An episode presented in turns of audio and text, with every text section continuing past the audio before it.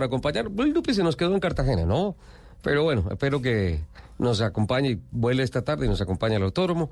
Eh, de igual manera, don Nelson Asensio ya salió hacia Caracol Noticias y con Blue Radio esta tarde tiene eh, compromisos del fútbol profesional colombiano. Y pues, amigos, muchísimas gracias por acompañarnos. Gracias a don Richie que nos acompañó en la plataforma técnica. Eh, de igual manera, Gina Paola Vega, que fue nuestra productora, como lo es todos los sábados, muy dirigente en sus comunicaciones. Muchísimas gracias. Y a ustedes, gracias por acompañarnos. Los esperamos el próximo sábado. Vamos a tener muchísimos más temas apasionados, apasionantes como los que hemos tratado el día de hoy. Aquí los dejamos con la programación de Blue Radio.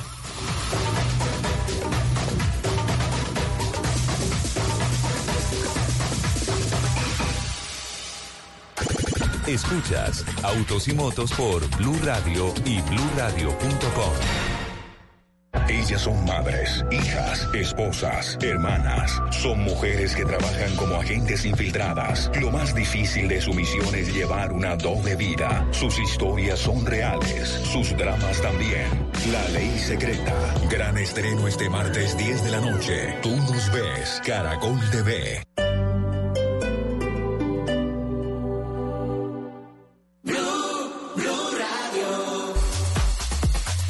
Una de la tarde, un minuto, vamos llegando al final de esta transmisión con nuestros amigos de Macro en Puente Aranda, pero por presencia, elija Marco y a sus cinco tiendas en Bogotá y Cajicá con más productos en un solo lugar y no necesita de pasaportes ni membresía, solo entre, compra y listo. Encuéntrelo más, encuéntrelo más cerca eh, en macro.com.com y descubra por qué con Macro todos tienen más. Elegir es más fácil, pero en esta temporada es más fácil elegir a Macro para ahorrar más por unidad, por cantidad este fin de mes.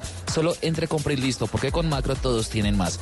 Lo que los bogotanos más necesitan en estas fechas son razones para ahorrar y para eso está Macro, para que ustedes ahorren y no necesiten pasaportes ni membresías. Solo entre, compra y listo. Hay grandes ofertas pensadas especialmente para que ustedes vengan, aprovechen la calidad y disfruten de los mejores productos que tienen acá en Macro con nuestros amigos de Macro de Puente, de, Puente Aranda para que ustedes lo aprovechen y disfruten este gran aniversario que tenemos de descuentos con nuestros amigos de Macro. También de pronto para hacer más feliz a las familias, elija Macro y hasta el 30 de septiembre lleve Coca-Cola de 1.5 litros por 2.600 pesos más económica para su negocio y su hogar. Visítenos y escura porque con Macro todos tienen más y no necesitan de pasaportes ni membresías, solo entre, compre y listo. Porque más ofertas siempre es mejor, elija Macro y no necesita usted de pronto de tantas cosas, dar tanto paseo, que ir a buscar la fruta en un lado, que la carne en otro, el arroz en otro, la comida de la mascota en otro lado. No, todo lo encuentra usted acá en Macro, entonces lo estamos invitando para que usted venga, se acerque y aproveche los grandes descuentos, grandes beneficios y este gran aniversario que están en, en Macro, acá en la tienda de Puente Aranda. Entonces ustedes tienen una invitación, ustedes pueden llegar por las Américas, llegan al centro comercial Outlet Factory, encuentran el Macro, ahí pueden estacionar su vehículo o incluso pueden tomar un taxi, que estamos muy cerca acá de la avenida, para que les transporte todo su mercado y todo lo que usted va a llevar con estos increíbles descuentos. Ya saben, la invitación con nuestros amigos de Macro acá en Puente Largo, los dejamos con toda la programación de Blue Radio, la nueva alternativa.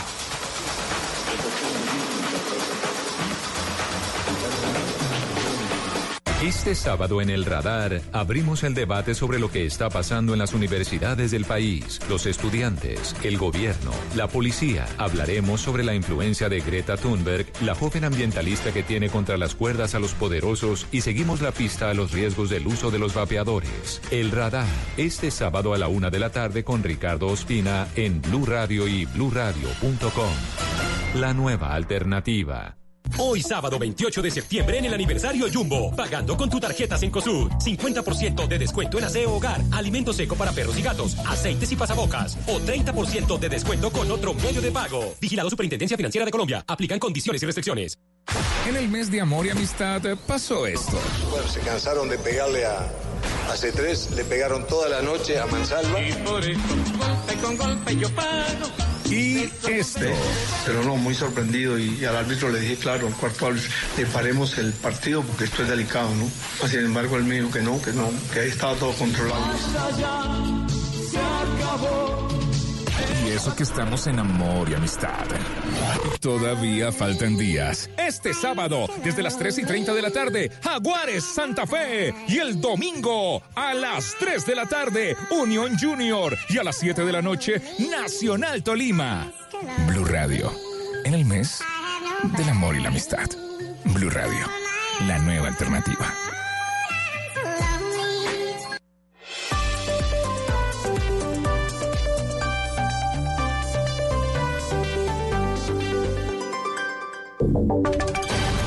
Voces y sonidos de Colombia y el mundo en Blue Radio y bluradio.com, porque la verdad es de todos. Una de la tarde, cinco minutos. Soy Miguel Garzón y estas son las noticias aquí en Blue Radio. Mucha atención porque a través de un comunicado el Ejército Nacional le atribuyó al ELN el ataque en el municipio de Tibú de las últimas horas, en el que dos soldados murieron y tres más resultaron heridos. Los detalles, Silvia Charri. Sí, el ejército informó que en la madrugada, en la vía que conduce de Tibú a Petrolea, norte de Santander, mientras desarrollaban operaciones para la seguridad, un vehículo militar que transportaba a varios de sus uniformados fue atacado por el Frente Juan Fernando Porras Martínez eh, del ELN.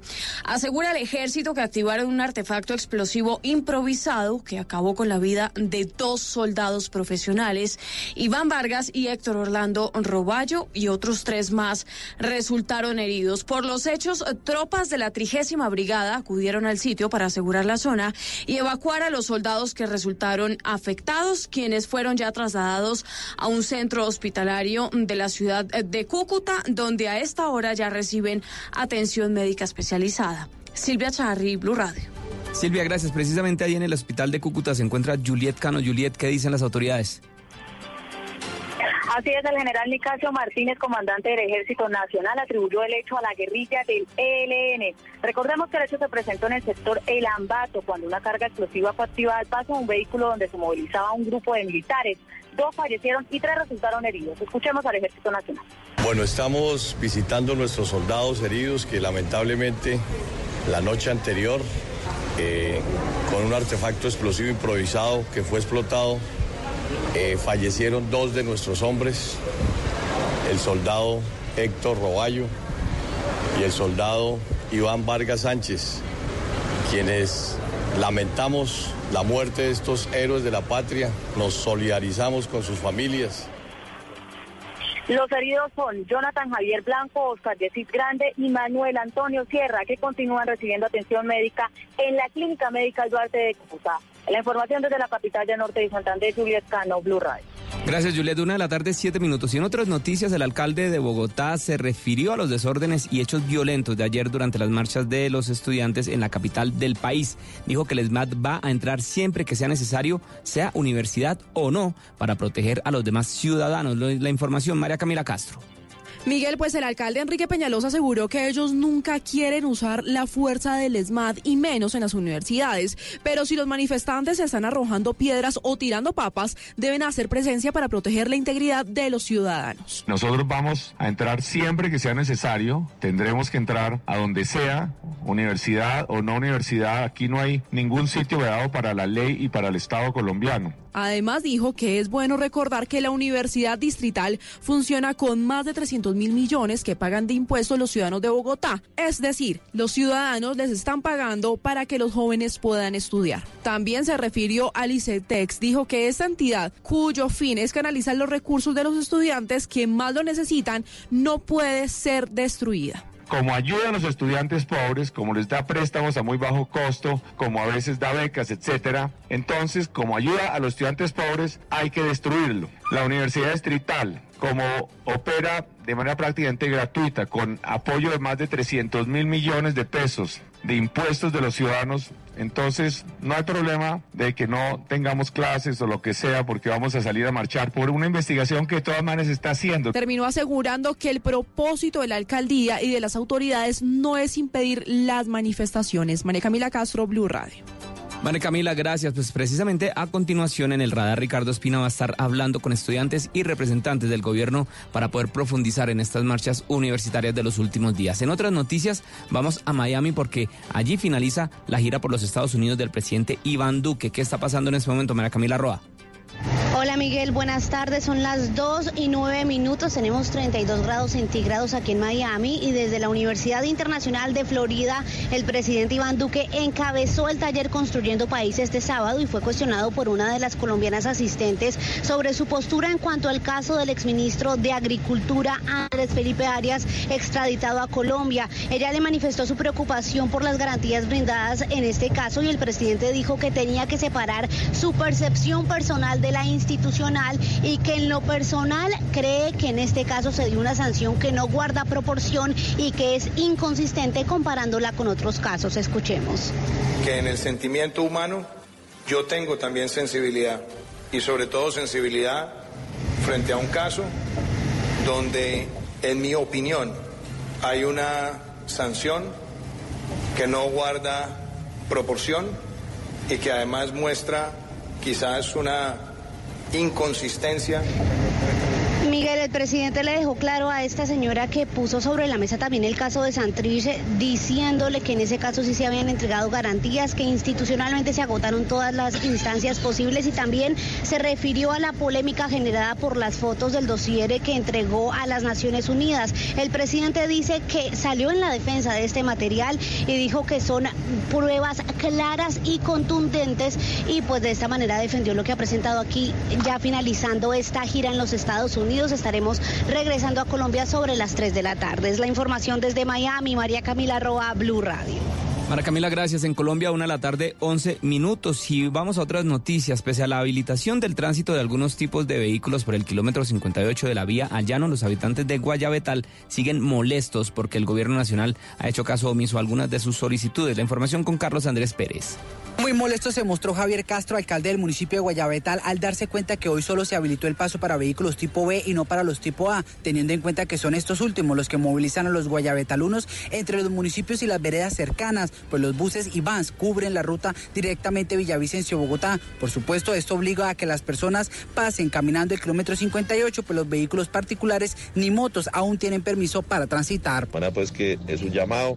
Eh, para que nosotros actuemos con coherencia y sensatez y así eh, sacar de la emergencia a, millones de colombianos que sufrimos por eh, eh, el cierre de la vía al llano y garantizar la verdadera reactivación económica. Castro aseguró que solicitará una reunión de seguimiento y evaluación directamente con Casa de Nariño para analizar y evaluar estas solicitudes de la comunidad más afectada por la contingencia de la vía al llano. Desde Villavicencio, Carlos Andrés Pérez, Blue Radio. Carlos, gracias. En un acto público en San José de Apartado, el Estado pedirá perdón por la masacre ocurrida en el año 2005. Valentín Herrera.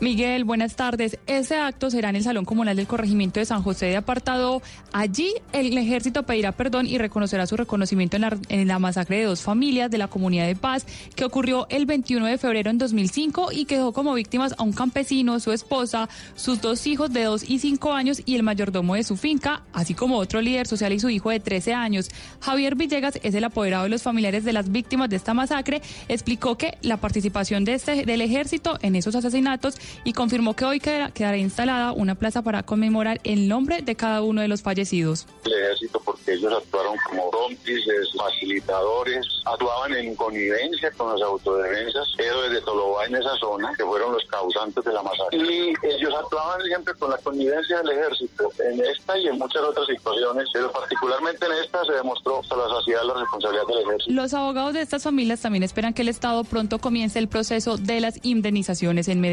Valentina Herrera, Blue Radio. Valentina, gracias. Y con panfletos amenazantes declaran objetivos militares a miembros del IMPEC en la región Caribe. Daniela Mora.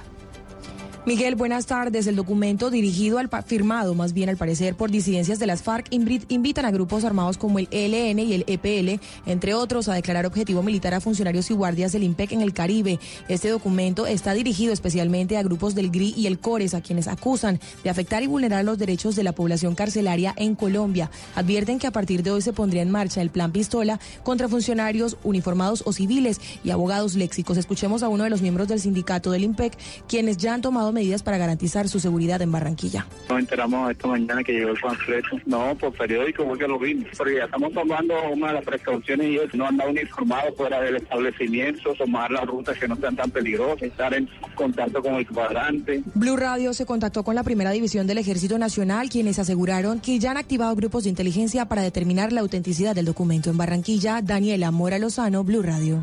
Daniela, gracias. Y en deportes, Falcao García juega su primer clásico en Turquía. ¿Cómo le está yendo al Tigre, Joana Quintero? Pues mire, Miguel, en este momento Falcao García está siendo calificado con 6.3. Es uno de los mejores hombres eh, de la cancha del Galatasaray que juega en ese momento ante el Fenerbahce. El partido va sobre el minuto 55, 0 por 0, 0 por 0 va este partido. Y cerramos sobre las 2 de la tarde jugará el Real Madrid ante el Atlético de Madrid y ni Santiago Arias con el Atlético ni James Rodríguez eh, con el eh, conjunto merengue van a ser titulares en la Liga de España. Joana Quintero, Blue Radio. Gracias, Joana. Una de la tarde, 15 minutos. La ampliación de todas estas noticias en blueradio.com. Quédense con el radar.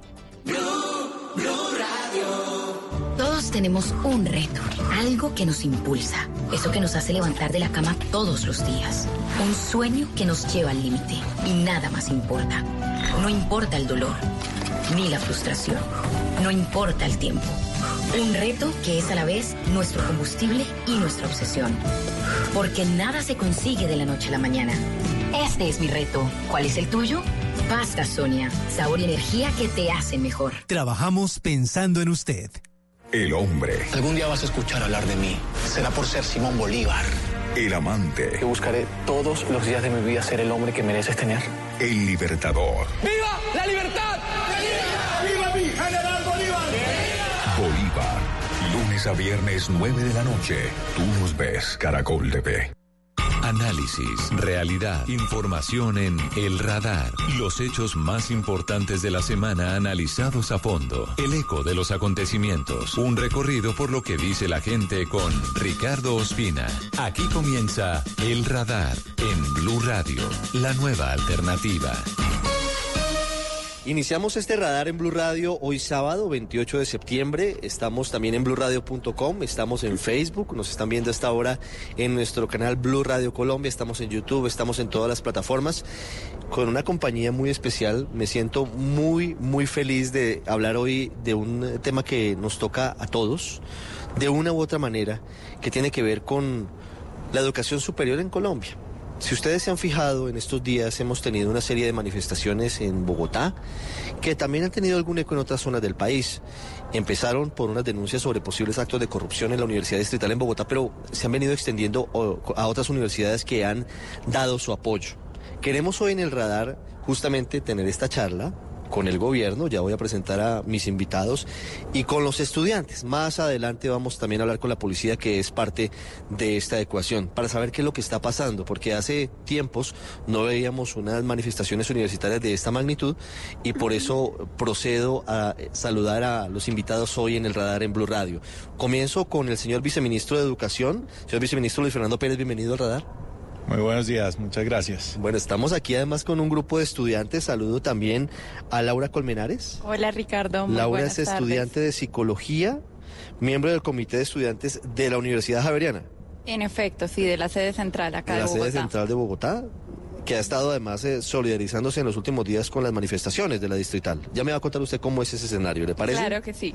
También nos acompaña Laura Natalí Torres, estudiante de licenciatura en biología, Laura, bienvenida, de la Universidad Pedagógica, ¿no? Sí, así es. Buenas tardes, Ricardo, a todos los que nos están escuchando y viendo y pues a ustedes también que me acompañan aquí. La problemática de la pedagógica es un poco distinta a la que viene sucediendo en la Universidad Distrital y por eso también tengo un invitado de esa universidad que es John Sebastián Sierra Garnica, que estudia Administración Ambiental y es representante de la Organización Colombiana de Estudiantes de la Distri. John Sebastián, bienvenido.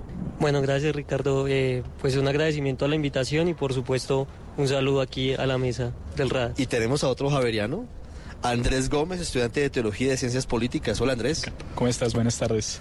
Pues tenemos todos los eh, invitados y tenemos eh, el tema servido para la charla. Yo quiero empezar con el viceministro y ya voy a escucharlos a ustedes.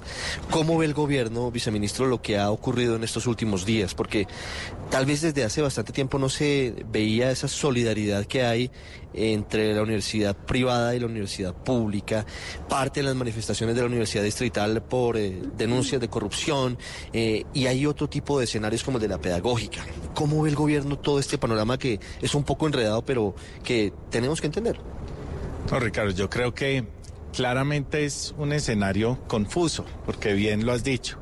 Parte por unas protestas en eh, la Universidad Distrital sobre posible corrupción de parte de algunos de los directivos del instituto, ¿no? Y esto lleva, y el gobierno siempre ha recalcado el respeto por la protesta, entonces la distrital, pero luego vemos lo que pasa en la pedagógica y hechos muy lamentables eh, de violencia extrema, explosiones que nos dejan a varios heridos, jóvenes en, eh, en la universidad, pero claramente en el día viernes vemos algo diferente. Vemos ya una concentración, una solidaridad del sector educativo, del sector universitario. Una marcha pacífica, ¿no? Absolutamente. En un principio vemos cómo van marchando hacia la Plaza Simón Bolívar en buena actitud, en buena onda, y eso es lo que el sector educación debe reflejarle siempre a la sociedad. Yo quiero eh, plantear este escenario como un escenario de diálogos para saber precisamente cómo ven los jóvenes lo que está sucediendo hoy. Quiero comenzar con eh, lo que está ocurriendo en la Universidad Distrital, yo Sebastián. ¿Por qué esa situación que estamos viendo en estos días, las manifestaciones, las protestas contra la corrupción, pero también en algún momento el clic que se hace porque la manifestación es legítima, pero se desvirtúa cuando empiezan a entrar actores violentos. ¿Qué es lo que está pasando en la distrital? Eh, caso es que la universidad está realmente eh, carcomida, digamos, desde, desde su interior por la corrupción que vive. Informes de la Contraloría dan como una presunción, digamos, de corrupción eh, para Wilman Muñoz, que era el director del IDESUD. Eh, ese, ese instituto eh, nace en el 2013 y ha sido regulado en, en, la resolución que lo reglamenta, lo regula el Consejo Superior Universitario. Luego, aquí también nos hemos dado cuenta y hemos seguido en ese proceso de investigación como estudiantes en que va más allá de Wilman Muñoz, sino en realidad son varios los casos de corrupción al interior de la universidad. Son 11 mil millones de pesos que bien podrían hoy utilizarse, por ejemplo, para ocho remodelaciones dentro de la universidad. Así más o menos, digamos, hemos podido calcular eso. Esos son los casos de corrupción que tiene la universidad. Ahora, yo no creo que eh, se desvirtúe porque nunca se ha desvirtuado digamos, lo cierto es que siempre ha sido una movilización pacífica, democrática, eh, pero eh, lamentablemente se ha, visto alterada. Eh, pues en medio de esa movilización pacífica no podemos estar ni 10 minutos eh, contándole a la ciudadanía el problema que vive su universidad, porque es la universidad de los bogotanos, y, e inmediatamente pues el escuadrón llega a, digamos, disolver de alguna manera no sé qué, porque en realidad pues estamos de forma pacífica y siempre lo hemos estado. ¿De dónde surge el hecho de las manifestaciones estudiantiles contra la corrupción. Me llama, me llama poderosamente la atención porque no tengo muchos antecedentes del involucramiento de los estudiantes, el cual a mí me parece muy positivo, pidiendo cuentas por el dinero que es para la educación de todos. ¿De dónde surge eso? Claro, digamos, surge después de todo un proceso en el que llevamos eh, varios años, en el cual también la universidad no tuvo un rector en propiedad eh, y ante la actual alcaldía decide colocar a Ricardo García eh, y de esta forma empieza a mostrarse cada vez más eh, evidente los casos de corrupción y a través de una gran investigación que hemos tratado de llevar los estudiantes estamos en eso y estamos eh, cada vez consolidando más información. Gracias, digamos, de todas maneras al informe que saca la Contraloría y a otra serie de informes que han sido desarrollados por las entidades externas, pues nos hemos podido también dar cuenta más a detalle y con, y con mayor veracidad eh, acerca de justamente estos casos de corrupción. En el entorno de la Universidad Distrital, porque esto ha ocurrido en la calle 40 con carrera séptima, entre séptima y octava, ¿no es verdad? No es la sede de La Macarena, ni es la sede de Ciudad Bolívar, sino la, la sede de la calle 40, está la Universidad Javeriana que, como lo digo de manera muy llamativa, interesante, ha empezado a involucrarse más en todo lo que significan estas manifestaciones estudiantiles, eh, primero rechazando la violencia en, el entorno y luego en solidaridad de alguna forma con eh, las manifestaciones pacíficas. Por eso hemos tenido hoy aquí a dos invitados, ya voy a hablar de la Universidad Pedagógica también, pero quiero que ustedes, javerianos, me cuenten qué es lo que está pasando, cómo se ve la situación desde la Javeriana, porque, repito, desde hace mucho tiempo no se veía tan abierta y claramente ese apoyo, esa solidaridad de la universidad privada con la universidad pública, Laura. Bueno, Ricardo y todo el público que nos está viendo en este momento, no se trata de la Javeriana empezando a apoyar porque realmente la comunidad académica de la Javeriana ha estado pendiente eh, de las movilizaciones, ha participado desde el año pasado y otros antecedentes en los que nosotros como tal no somos protagonistas y no se trata de, de pronto de qué piensa la Javeriana o cómo lo ve desde su lado de la séptima, porque al fin y al cabo lo que somos son estudiantes. Y esa división entre universidad pública y privada lo que hace es fragmentar ese apoyo y pensar que son luchas distintas y por el contrario, la educación es un objetivo común que tenemos todos como ciudadanos, tanto aquellos que están en la universidad como aquellos que participan en el país de diversas formas. Eh, pero Laura, ¿me puede decir eso y, y por supuesto que, que, que, acepto lo que me señala, pero si hay que ver históricamente que no se había dado, o por lo menos no se había conocido públicamente que se diera ese respaldo que hemos visto en estos días. Eh, no en otros momentos eh, veíamos que la Javeriana participara en manifestaciones o en plantones tan activamente como lo están haciendo ahora. ¿Qué cambió o si no cambió y siempre ha sido igual y no nos habíamos dado cuenta? Claro, lo que sucede llamativo en esta situación es que se da un ingreso por parte del ESMAD a la institución y creo que es eso lo que centra el foco de pronto en la universidad en este punto. Sucede claro que se dio una situación el lunes, desde el lunes se vienen presentando estas, estas manifestaciones en los cuales realmente hay una lucha total y completamente legítima en contra de la corrupción y como estudiantes vemos que que se desborda ese, ese control sobre los estudiantes de la distrital y de manera empática como cualquier ser humano, más que como eh, una categoría de universidad, pues reconocemos que no hay razón para, para reaccionar de la forma que lo hizo la fuerza pública. Andrés Gómez también es estudiante de la Javeriana, estudiante de teología, Andrés. Sí, señor. ¿Qué fue lo que pasó? ¿Qué está pasando en la Javeriana? ¿Cómo, cómo ve lo que, lo que ha venido ocurriendo en estos días? ¿Por qué el apoyo? ¿Cómo, ¿Cómo se logra ese apoyo mejor a la Universidad Distrital? ¿Cómo lo está viendo usted? Ok, pues yo lo veo muy, muy unido a lo que decía Laura. Eh, digamos, como javerianos nos mueve ese sentimiento, eh, ese enfoque que tenemos, que nos da la universidad, ese enfoque humano, ese enfoque de defensa de la vida, de defensa de la paz. Y pues al ver los altercados que, que habían entre los estudiantes de la distrital, varios estudiantes de la universidad salieron a defender los derechos de los estudiantes de la distrital, ¿sí? ¿Cómo es posible que estén atentando contra la autonomía universitaria de la distrital, contra los derechos humanos de los estudiantes? Entonces como que se, empieza a sumar, se empiezan a sumar esas voces. Entonces ya, ya no son tres, cuatro estudiantes gritando desde el edificio 21 allá sobre la séptima, sino ya es toda la comunidad javeriana entendiéndose como estudiantes y apoyándose integralmente con los de la distrital. Sí, entonces es más un sentimiento de nos mueve a defender la vida, a defender los derechos y a defender una educación de calidad. Viceministro, lo que entiendo y lo que veo aquí de lo que nos han dicho John Sebastián, Laura y Andrés es que hay varios elementos. Y si ustedes quieren preguntar al, viceministro, quieren interactuar con él, por supuesto, es abierto. No es solamente una entrevista o, o, un interrogatorio mío hacia ustedes. Ustedes pueden participar e interactuar porque se trata de que sea una charla. Pero identifico varias cosas de lo que nos dicen aquí los muchachos. Identifico la corrupción en la distrital. Eh, quiero saber qué, qué, tiene el gobierno sobre esto, qué sabe sobre el asunto y qué está haciendo eh, frente a la situación, entendiendo que hay una autonomía universitaria y que depende más de otras autoridades. Pero también el asunto que parece subyacente a todo y ese los posibles excesos del ESMAD. Comencemos por la distrital. ¿Qué, ¿Qué, ha visto el gobierno, el Ministerio de Educación sobre lo que está ocurriendo en la Universidad Distrital? No, Ricardo, primero resaltar lo que ha sido el trabajo coordinado del, del ministerio con, eh, con las universidades. Yo creo que si algo nos ha caracterizado en esta administración es que hemos tenido una, una comunicación fluida con las directivas, fluida en este momento con el movimiento estudiantil y, y profesoral de tal manera que nos permite estar muy cercanos a la realidad de las instituciones.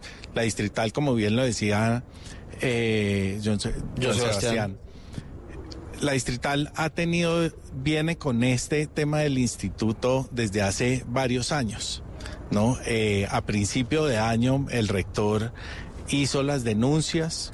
La semana pasada, eso, todas esas denuncias ya están en manos de las autoridades competentes, tienen, eh, tienen el recorrido judicial que debe tener todas estas investigaciones y la semana pasada volvió y se prendió digamos, el ventilador sobre el caso y eh, re, reanima todos los ánimos y aquí los estudiantes han sido bastante vocales frente a lo que está pasando con su institución y eso es muy importante porque las instituciones las tenemos que defender todos. Las universidades y las instituciones de educación superior son patrimonio de Colombia, todas ellas, esa plata públicas que, y privadas. Esa plata que se robaron presuntamente de la distrital es la plata para la educación de muchos jóvenes. Entonces, por eso es importante el, el, trabajo de ellos. Correctamente, y por eso hemos tenido esa, esa comunicación fluida para poder estar pendientes de lo que pasa con nuestras instituciones, hablar con las directivas, revisar cuáles son sus protocolos y que estén muy pendientes de lo que está pasando.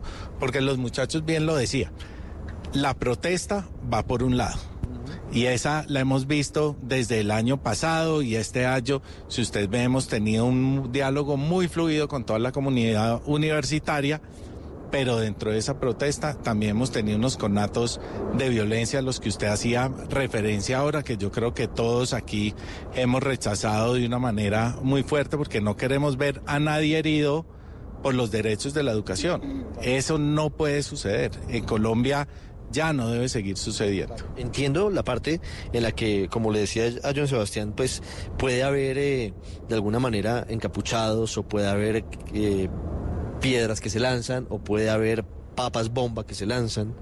Y claro que eso no está bien. Y claro que eso, como le decía a John Sebastián, para mí sí desvirtúa la protesta porque le pone un cariz violento que no debería tener.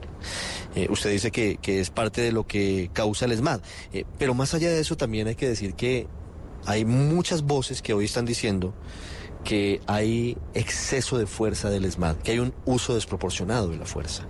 Entonces, eh, si le propongo, ministro, viceministro, que hablemos de, los dos escenarios. Que claro que puede que haya algunos excesos y algunos infiltrados, tal vez en las protestas de la distrital, que generan ruido y generan violencia. ¿No se le está yendo también la mano un poquito al ESMAD en eh, la represión y el manejo de las situaciones? ¿Cómo, ¿Cómo, lo ve el Ministerio de Educación? No quiero ponerlo en camisa de once varas. Gracias, Ricardo, por eso. Sí, eh, ya se abrió por parte de la policía una investigación sobre las actuaciones porque hubo afectación de los niños. Y yo creo que aquí todos estamos de acuerdo en que tenemos que proteger la vida de nuestros niños. No puede ser ni de parte de quienes protestan para tener cuidado en eso, igual que lo hacen con los carriles dedicados para que entren las ambulancias a los hospitales. La vida la tenemos que proteger todos. Y por eso el comandante de la policía lo ha dicho claramente, que en caso que haya todas estas investigaciones que va a surtir la, policía, se tomarán medidas en contra del personal que abusó eh, de estos temas. Es innegable que hay desde hace muchísimo tiempo una presencia en las universidades, particularmente en las universidades públicas, de grupos que tienen eh, de alguna manera una tendencia política o ideológica y que algunos de ellos tienen vinculaciones con grupos irregulares. No es un secreto, ha sido siempre de esa manera, ha estado el ELN, han estado las FARC. Ahora el rector de la distrital dijo recientemente que puede haber presencia de disidencias de las FARC dentro de un grupo de, de personas en, en, la universidad pedagógica. Laura Natalí, ¿qué está pasando en la pedagógica? Porque lo que ocurrió esta semana fue muy grave, pero tal vez no es la primera oportunidad en la que ocurre algo similar, una explosión adentro de la universidad, aparentemente porque había un grupo de personas eh, preparando algunos artefactos para lanzar a la calle. Pero además de eso también se presenta una confrontación muy fuerte. Eh, se ven las imágenes de algunos encapuchados intentando tumbar, eh, voltear un bus del sistema integrado de transporte público. Eh, hay una señora herida, vimos las imágenes, estaba en un cajero, le explota uno de estos artefactos que lanzan al cajero y, pues resulta con unas heridas muy graves en su rostro. Eso no se puede permitir. La, protesta es legítima, pero esto no se puede permitir. Yo quiero saber y que usted nos cuente qué está pasando en la pedagogía. Yo de verdad lamento profundamente lo que ha pasado, lamento que haya víctimas, que haya heridos. Eh, realmente eso me, me conmueve un montón. Eh, no es deseable, es deleznable incluso esta situación, pero, pero pues también hay que decir que también es reprochable que por pues por cuenta de estos hechos aislados que son casi que marginales, son minoritarios, la Universidad Pedagógica Nacional cuenta con alrededor de 9.000 estudiantes de pregrado, que pues no, no son la mayoría, no, pues los que eh, hacen este tipo de cosas. la, Incluso la- si la- son estudiantes. la pedagógica es muchísimo más que esto. Muchísimo, o sea, por supuesto, supuesto. que sí. Yo incluso lo he hablado con muchos compañeros que a veces me duele un poco que la universidad se vea un poco opacada y que se reconozca solo por eso. No, no, la universidad es una cosa diferente a la violencia. La universidad pedagógica es la universidad que forma a los maestros y maestras de Colombia y también es reprochable que pues el gobierno aproveche este tipo de cosas para dos cosas. Primero, estigmatizar a la universidad, estigmatizar a los estudiantes, estigmatizar al movimiento estudiantil, pero además también violar la autonomía universitaria de las universidades y, y, pues que la fuerza pública entre a las universidades. Eso es reprochable. Ricardo, usted me deja... Viceministro, pero por favor, adelante. Porque yo quiero aprovechar el, el comentario que acaba de hacer eh, Lauría, es decir, ese son, ese son el tipo de conversaciones que deberíamos estar teniendo sobre las universidades en Colombia. La pasión con la cual Laura acaba de describir su universidad es la pasión con la cual los estudiantes hablan de la educación superior en Colombia. Esas son las conversaciones, el valor agregado de los maestros. Ahora hace un rato hablábamos de la importancia que tienen nuestros maestros en las zonas rurales, la importancia que tiene la pedagógica en, el, en la labor que estamos haciendo en Colombia. Laura, sobre lo que nos dice, gracias viceministro, sobre lo que nos dice usted de la violación de la autonomía universitaria, yo tengo una pregunta. Antes que nada, ¿se supo por qué fueron las protestas de esta semana en la pedagógica? Eh, bueno, yo, yo hay que decir que son desechos diferentes, lo de la distrital y lo de, y pues Sí. lo de la universidad. pedagógica. Exactamente, porque no pareciera que fueran eh, unidas, digamos que son hechos aislados, son distintos, digamos, son aparte. Bueno, también hay que reconocer que en los últimos los últimos días, las últimas semanas han existido diferencias con la administración de algunos estudiantes, de sectores de estudiantiles, ha, ha habido pues debate interno frente a diferentes medidas que ha tomado la administración, pero pues yo no podría decirte ni quiénes, ni por qué, ni cuáles eran los motivos en particular de esto, pues porque no. Pero, claro, entiendo perfectamente. Pero me llama la atención otra cosa que usted nos dice, Laura, y es que el ESMAD y la policía violaron la autonomía universitaria ingresando a la universidad pedagógica. Es otro tema complejo, es un tema que tiene tanto de largo como de ancho. Eh, pero en este caso, Laura, no sé cómo explicarle a la gente lo que ocurre en la pedagógica, porque es cierto que puede haber un principio de extraterritorialidad de las universidades, pero an- cuando están ante un hecho como el de esta semana, un hecho grave, donde hay una explosión adentro, pues las autoridades tienen que entrar a operar. Digamos, si hay un hecho, una alteración de orden público en un sitio de Colombia, uno entendería que tienen que entrar las autoridades. ¿No lo ven así en la pedagógica? ¿Los estudiantes creen que no debería haber entrado o no debe entrar nunca la policía si no hay una autorización expresa del rector? Bueno, va- varias cosas de las que dices. Lo Sí, primero señora. es que yo creo que el papel de la policía es es garantizar que se cumplan las leyes. Entonces uno puede irse, no sé, a la Constitución Política, artículo 37, que por supuesto eh, dice que puede haber protesta y que todos tenemos el derecho, la población tiene derecho a manifestarse eh, pacíficamente. Y frente a eso lo que yo creo es que la labor de la policía es esa. O sea, no reprimirla, no hay que limitarla, simplemente garantizar que suceda. Yo sí creo que, la fuerza pública, que la policía ingrese a las universidades es una violación y, y que debe rechazarse eh, eh, en cualquier caso. Es decir, no, no es lo correcto ni lo que pasó eh, en la Javeriana tampoco. Ya voy a hablar de eso que pasó en la Javeriana, eh, pero me surge otra duda. Entonces, ¿quién controla lo que pasa dentro de las universidades? Porque pues es una realidad y tengo que decirlo que hay presencia de grupos violentos en algunas universidades. Desde hace mucho tiempo, no es de ahora. Entonces, entran explosivos, entran pólvora, entran los elementos para fabricar artefactos que luego son lanzados a la comunidad, a la calle, a la fuerza pública.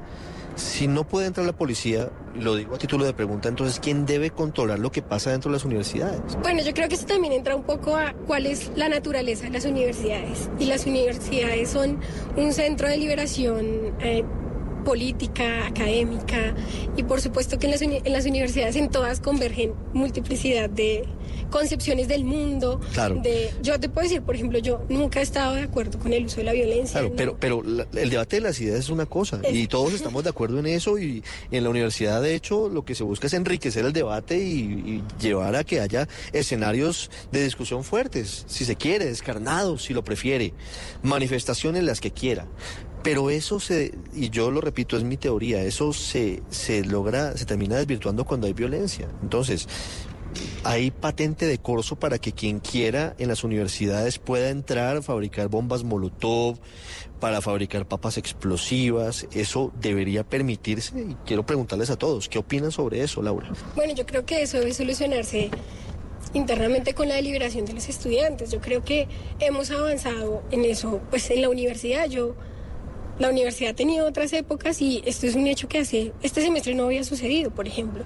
Y yo creo que eso también parte de la discusión y la deliberación que tengamos adentro y de que podamos eh, discutir si, esa, si eso es correcto o no, si, que podamos, eh, digamos, discutirlo dentro de las universidades, que podamos tener la oportunidad de, demostrar los puntos de vista y, ya, pues discutirlo sin pues esa injerencia. Usted tiene razón en algo es que hay épocas distintas y mucho más duras en la pedagógica. Hubo semestres clausurados. ¿Usted se acuerda, viceministro, cuando eso era pues muy habitual. En la universidad pública había semestres en los que se cancelaban por las protestas y por los disturbios graves que ocurrían. En este caso, digamos que el escenario no es similar, pero sí se presentan actos violentos. Yo, Sebastián, no sé qué opina de lo que, de lo que planteé.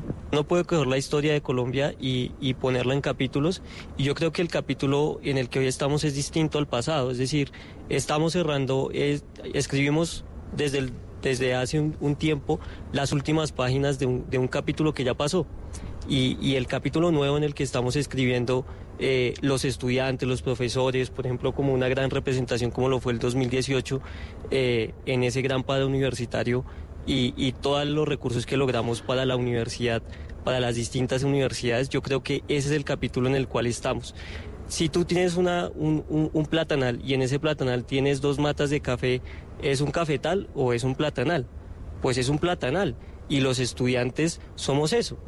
Por, por, por el acto de unos pocos no se puede reprochar todo el acto consciente, educado, movilizador y creativo del resto de los estudiantes. Esos estudiantes son los mismos que deben garantizar, han garantizado, han, han hecho posible que, como en el 2018, y ojalá logremos en este momento como en la universidad, garantizar una educación pública de calidad y al servicio de la nación. Laura.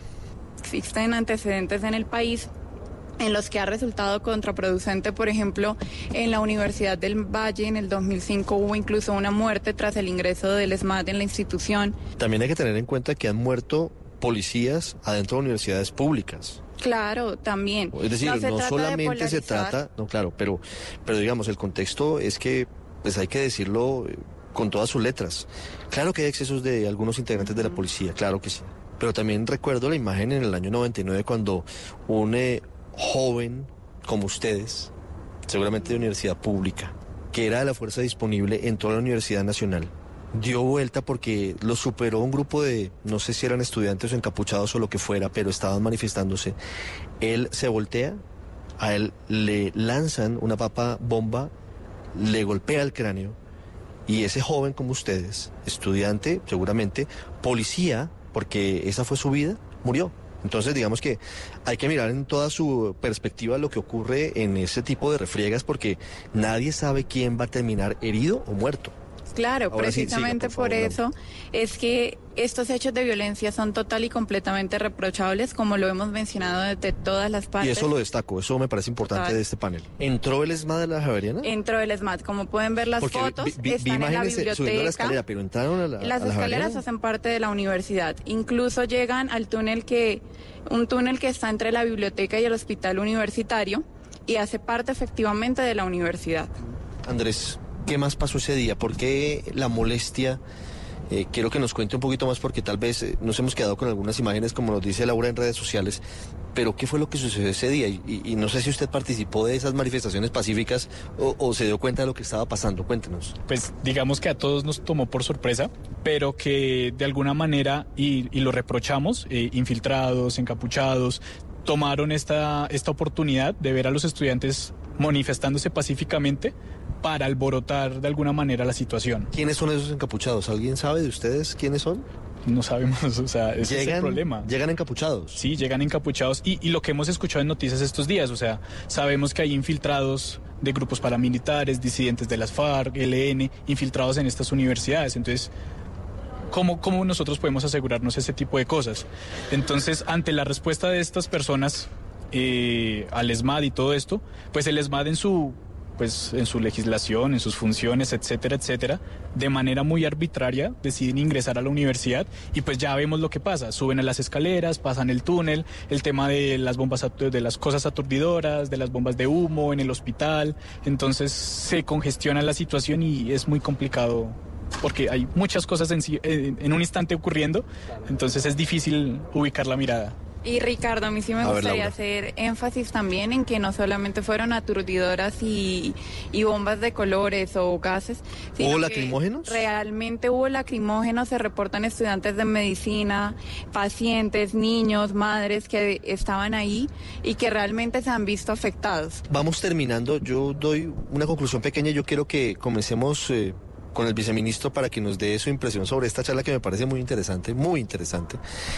Yo creo que estamos en otra época, que los estudiantes son en su mayoría personas como quienes están con nosotros aquí, que son pilos como siempre, brillantes como siempre, estudiosos, pero que además han superado esa visión de los 60, de los 70 sobre lo que significaba la lucha estudiantil y creo que han superado ese paradigma que en algún momento consideraba que se podían sumar las actuaciones pacíficas y violentas o agresivas para lograr los objetivos.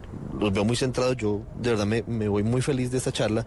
No sé si usted comparte la visión y, cómo entiende el gobierno, cómo ve lo que está pasando, porque realmente nos quedamos con las imágenes de las protestas y de la violencia, pero detrás hay muchísimas más cosas positivas como la vida de cada uno de estos jóvenes que está con nosotros.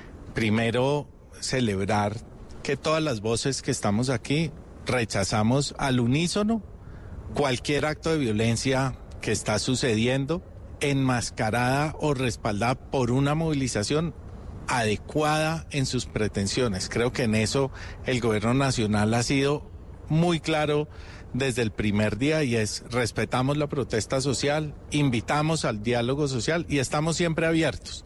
Desde el Ministerio de Educación, este año particularmente, llevamos 60 espacios de diálogo con el movimiento estudiantil. O sea, habla mucho con los estudiantes. Sí, señor. ¿Todo el tiempo? Todo el tiempo. Por eso le digo, 60 espacios llevamos este año, eso nos da un promedio de 6.6 al mes, más de un espacio semanal, lo cual quiere, demuestra un poco el, el ímpetu y el objetivo de este gobierno de estar dialogando siempre. Entonces, primero, celebrar este rechazo a la violencia. Segundo, lo que usted mencionaba, hay claramente una intención de mejorar la educación superior de este país en estos jóvenes y en todos los que están afuera que se han expresado en la construcción social sobre la educación superior. Tenemos que tener mucho cuidado sobre eso, Ricardo. Yo, Sebastián, su reflexión final. Estamos en esa nueva página, un, movimiento estudiantil eh, fortalecido, un movimiento estudiantil grande, un movimiento estudiantil que ha logrado eh, grandes victorias y, yo creo que va por muchas más. Eh, pedirle al, gobierno nacional, al vice, que, que, no nos quedemos en intenciones, que, que todos los recursos que se ganaron el semestre pasado eh, logren llegar, bueno, en el 2018 logren llegar realmente a las universidades, pero además no, no nos quedemos tampoco en intenciones de diálogo, sino que logremos que acabe la corrupción en nuestra universidad. Y una última cosa, yo creo que hoy el tema de la corrupción se salió de la universidad distrital y es un sentir de toda la ciudadanía el apoyo hacia esta linda universidad. Siguiendo con universidad pública, también me encanta la reflexión de Laura Colmenares de no diferenciar entre universidad pública y universidad privada. En últimas, todos son estudiantes y todos eh, están forjando el futuro del país. Ya son el presente, pero van a estar al bate, como dirían en, el béisbol, en algunos años, en donde hoy de alguna forma está el viceministro, estoy yo y están los demás. Laura Natalí, desde la Universidad Pedagógica, la reflexión final. Bueno, yo diría que mm, que nos tenemos que seguir movilizando. Es decir, Colombia no es el país deseable que los colombianos queremos y que nos merecemos. Tenemos muchos líos en muchos ámbitos. La movilización es un mecanismo de transformación social importantísimo, valiosísimo. Tenemos que seguir movilizándonos, por supuesto.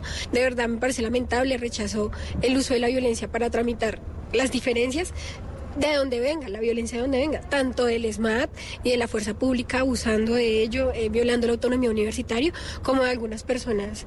Eh, que pues también se movilicen, que el gobierno nacional pues aprovechar que, que lo tenemos aquí. Lo, del acuerdo, de los acuerdos fue una cosa valiosísima que, que realmente valió la pena. Casi no se logra, ¿no? Casi, sí. Y tuvo se ha que cumplido en su mayoría, Duque porque no, pero casi no lo realmente que se cumpla todo. Hablo de los saldos presupuestales. ¿ah? Y vamos ahora. Entonces, que Pues se cumpla rápido todo. le, por favor. le- le A ver, cuento. Ricardo, muy rápidamente. Ahí tenemos pequeñas diferencias, pero cumplimiento, Laura. Y bueno, y de hecho para eso son las manifestaciones. En últimas es un derecho ciudadano con el que se busca una interlocución con el gobierno por descontentos. Si se hace de manera pacífica, tiene resultados como estos. Y bueno, ¿no? y final, sí, por supuesto que sí. Y finalmente, eh, decir lo mismo, que, que este tipo de acciones que son pues minoritarias no sirvan como excusa para estigmatizar a una universidad, a una comunidad universitaria como la nuestra, que es muy grande, que no, que debe cesar esa estigmatización hacia En nuestra eso universidad. nos tenemos que unir todos. Claro. No importa qué pasa al interior de las instituciones, no podemos estigmatizar a ninguna institución de educación superior. Ni a los estudiantes, ni al movimiento estudiantil, ni a nadie que haga parte de la comunidad universitaria. Desde la Javeriana, Laura Colmenares, reflexión final. Bueno, me parece supremamente valioso lo que menciona Laura y también que más allá del movimiento estudiantil somos un movimiento de ciudadanos. Esto no es un interés de unos pocos que salen a marchar, sino que realmente estamos trabajando por todo un país, tanto por los que ya están grandes como los que están en este proceso de, de desarrollo y que serán al fin y al cabo nuestro futuro. Y Andrés, desde la Javeriana también la reflexión final. Y bueno, así muy cortico, rechazamos la violencia en todas sus formas, provenga de donde provenga. La manifestación debe ser pacífica, debe ser en paz y debe ser siempre buscando lo que decía el señor viceministro, el diálogo, la concertación, consensos y que trabajemos mancomunadamente sin distinción de universidades públicas, privadas, pregrados, posgrados, que trabajemos juntos por una educación de calidad, justa, equitativa y que sigamos nosotros tejiendo país. Yo creo que esto, esto que estamos haciendo hoy es tejer país. Así es, esto es tejer país, esto es sentarnos a hablar, tramitar diferencias, hacer peticiones, que el gobierno esté presente, que esté presente los estudiantes. Regresamos en segundos aquí al radar en Blue Radio con la policía, que también forma parte de la ecuación de todo esto que ha ocurrido en estos días. Muchísimas gracias a todos por habernos acompañado. Gracias. Ya regresamos a El Radar en Blue Radio.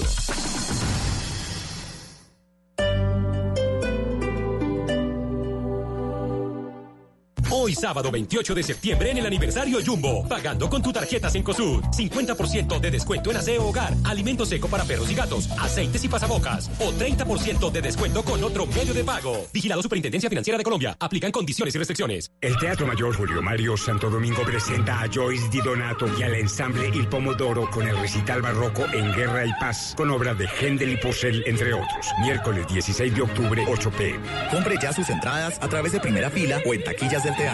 Apoya a Bancolombia y Caracol Televisión. Invita a Blue Radio y Alcaldía de Bogotá. Más información www.teatromayor.org. Código PULEP EII 686. En el mes de amor y amistad pasó esto.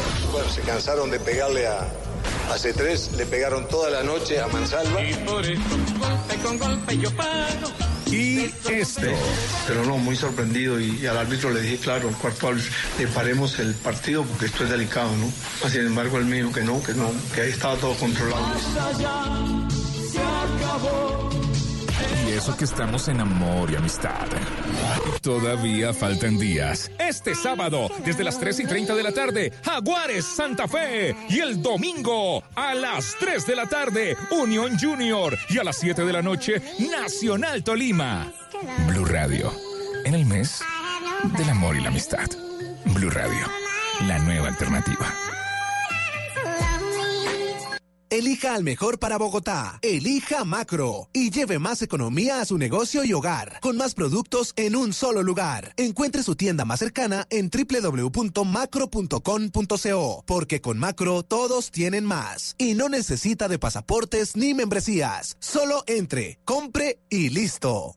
Hoy sábado 28 de septiembre en el aniversario Jumbo pagando con tu tarjeta Cencosud 40% de descuento en pollo fresco o congelado y ropa interior para la familia o 30% de descuento con otro medio de pago. Vigilado Superintendencia Financiera de Colombia. Aplican condiciones y restricciones.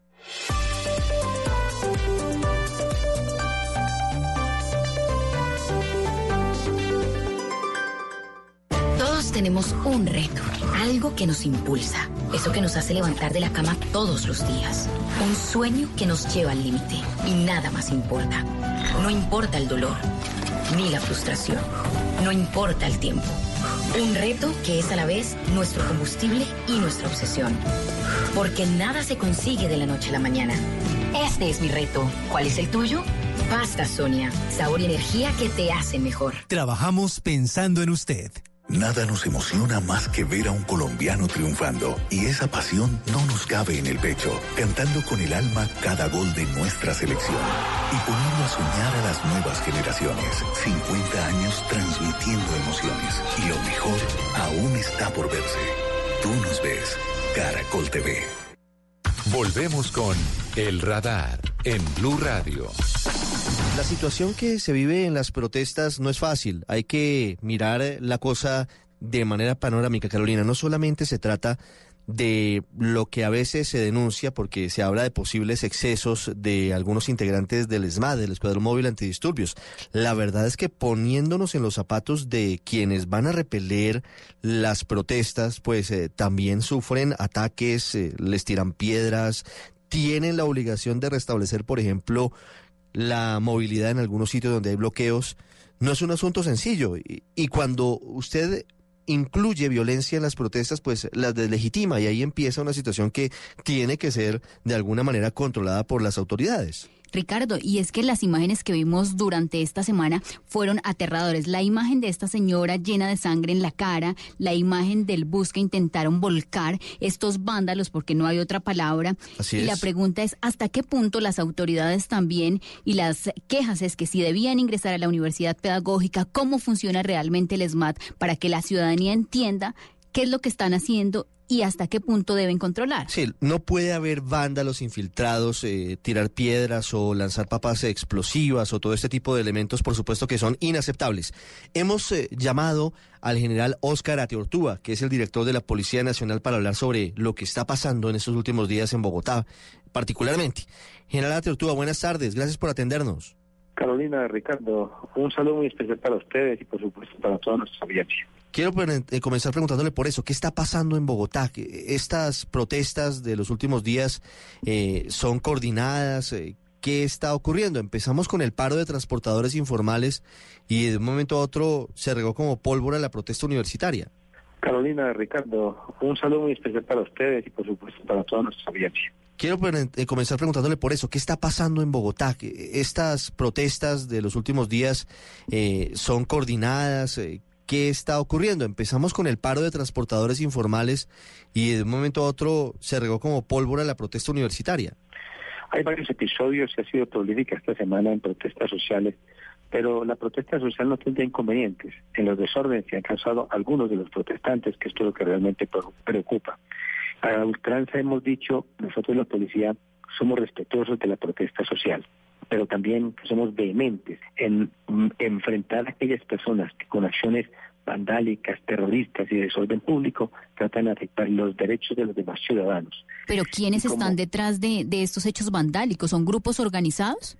No, hasta el momento no tenemos conocimiento de que hayan grupos organizados auspiciando estas protestas, pero sí había un componente de algunas personas que con mucha vehemencia a través de las redes sociales no solamente causaban miedo y terror, sino que también estaban incitando para desórdenes. Empezaron a presentarse en las protestas por parte de algunas universidades, específicamente Universidad Distrital, quien tiene unos propósitos de protesta eh, en contra de sus directivas. Casi que se unieron los dos eventos al mismo tiempo. El episodio en la Universidad Pedagógica no había razón alguna que han manifestado los estudiantes para salir a protestar de manera pacífica y los estudiantes lo que también nos cuentan es que ellos no saben quiénes son los vándalos que atacaron los buses, que lanzaron papas bombas, que estaban elaborando papas bombas. ¿Cómo identificarlos? ¿Cuál es la solución eh, general? Específicamente esta universidad, como usted lo menciona, no tenía razón alguna para salir a protestar. No hay un evento específico que los incite. De manera imprevista salen unas personas encapuchadas a atentar contra un vehículo, a romper sus vidrios y a tratar de volcarlo e incinerarlo, pero además lanzando unos artefactos explosivos improvisados contra un cajero automático. Dos ciudadanos estaban allí causando lesiones. Esto es inaceptable. Pero además de esto, se recluyen en, en el recinto de la universidad Y yo me pregunto, ustedes y nosotros hemos pasado por, por la universidad, quienes hemos estudiado, uno sabe quién entra y quién sale de la universidad.